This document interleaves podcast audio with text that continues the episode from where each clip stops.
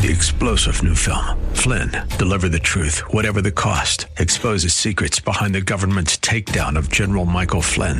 Flynn knew what the intel world had been up to. He ordered the first audit of the use of contractors. This set off alarm bells. He told the truth. He was the most dangerous person for Donald Trump to hire. They had to get rid of Flynn.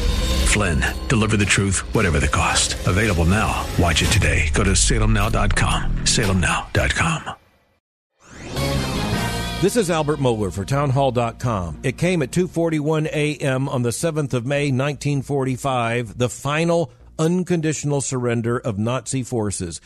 The surrender came as Nazi General Alfred Jodl came in to a room and signed the unconditional surrender, which at that point was only 234 words in five paragraphs. That's all it took.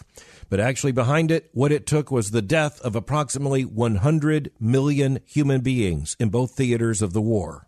It took the largest military effort in all of human history to defeat Nazi Germany, but Nazi Germany was finally defeated. Adolf Hitler had committed suicide in his bunker in Berlin. Nazi Germany was a vanquished foe, and the unconditional surrender to which the Allied forces had agreed was absolutely necessary. Finally, it was in hand. Dwight David Eisenhower, the Supreme Commander of Allied Forces, would call General Omar Bradley and say simply, Brad, it's over. And it was. Sometimes human history comes down to moments like that, moments we dare not forget. Now, 75 years later.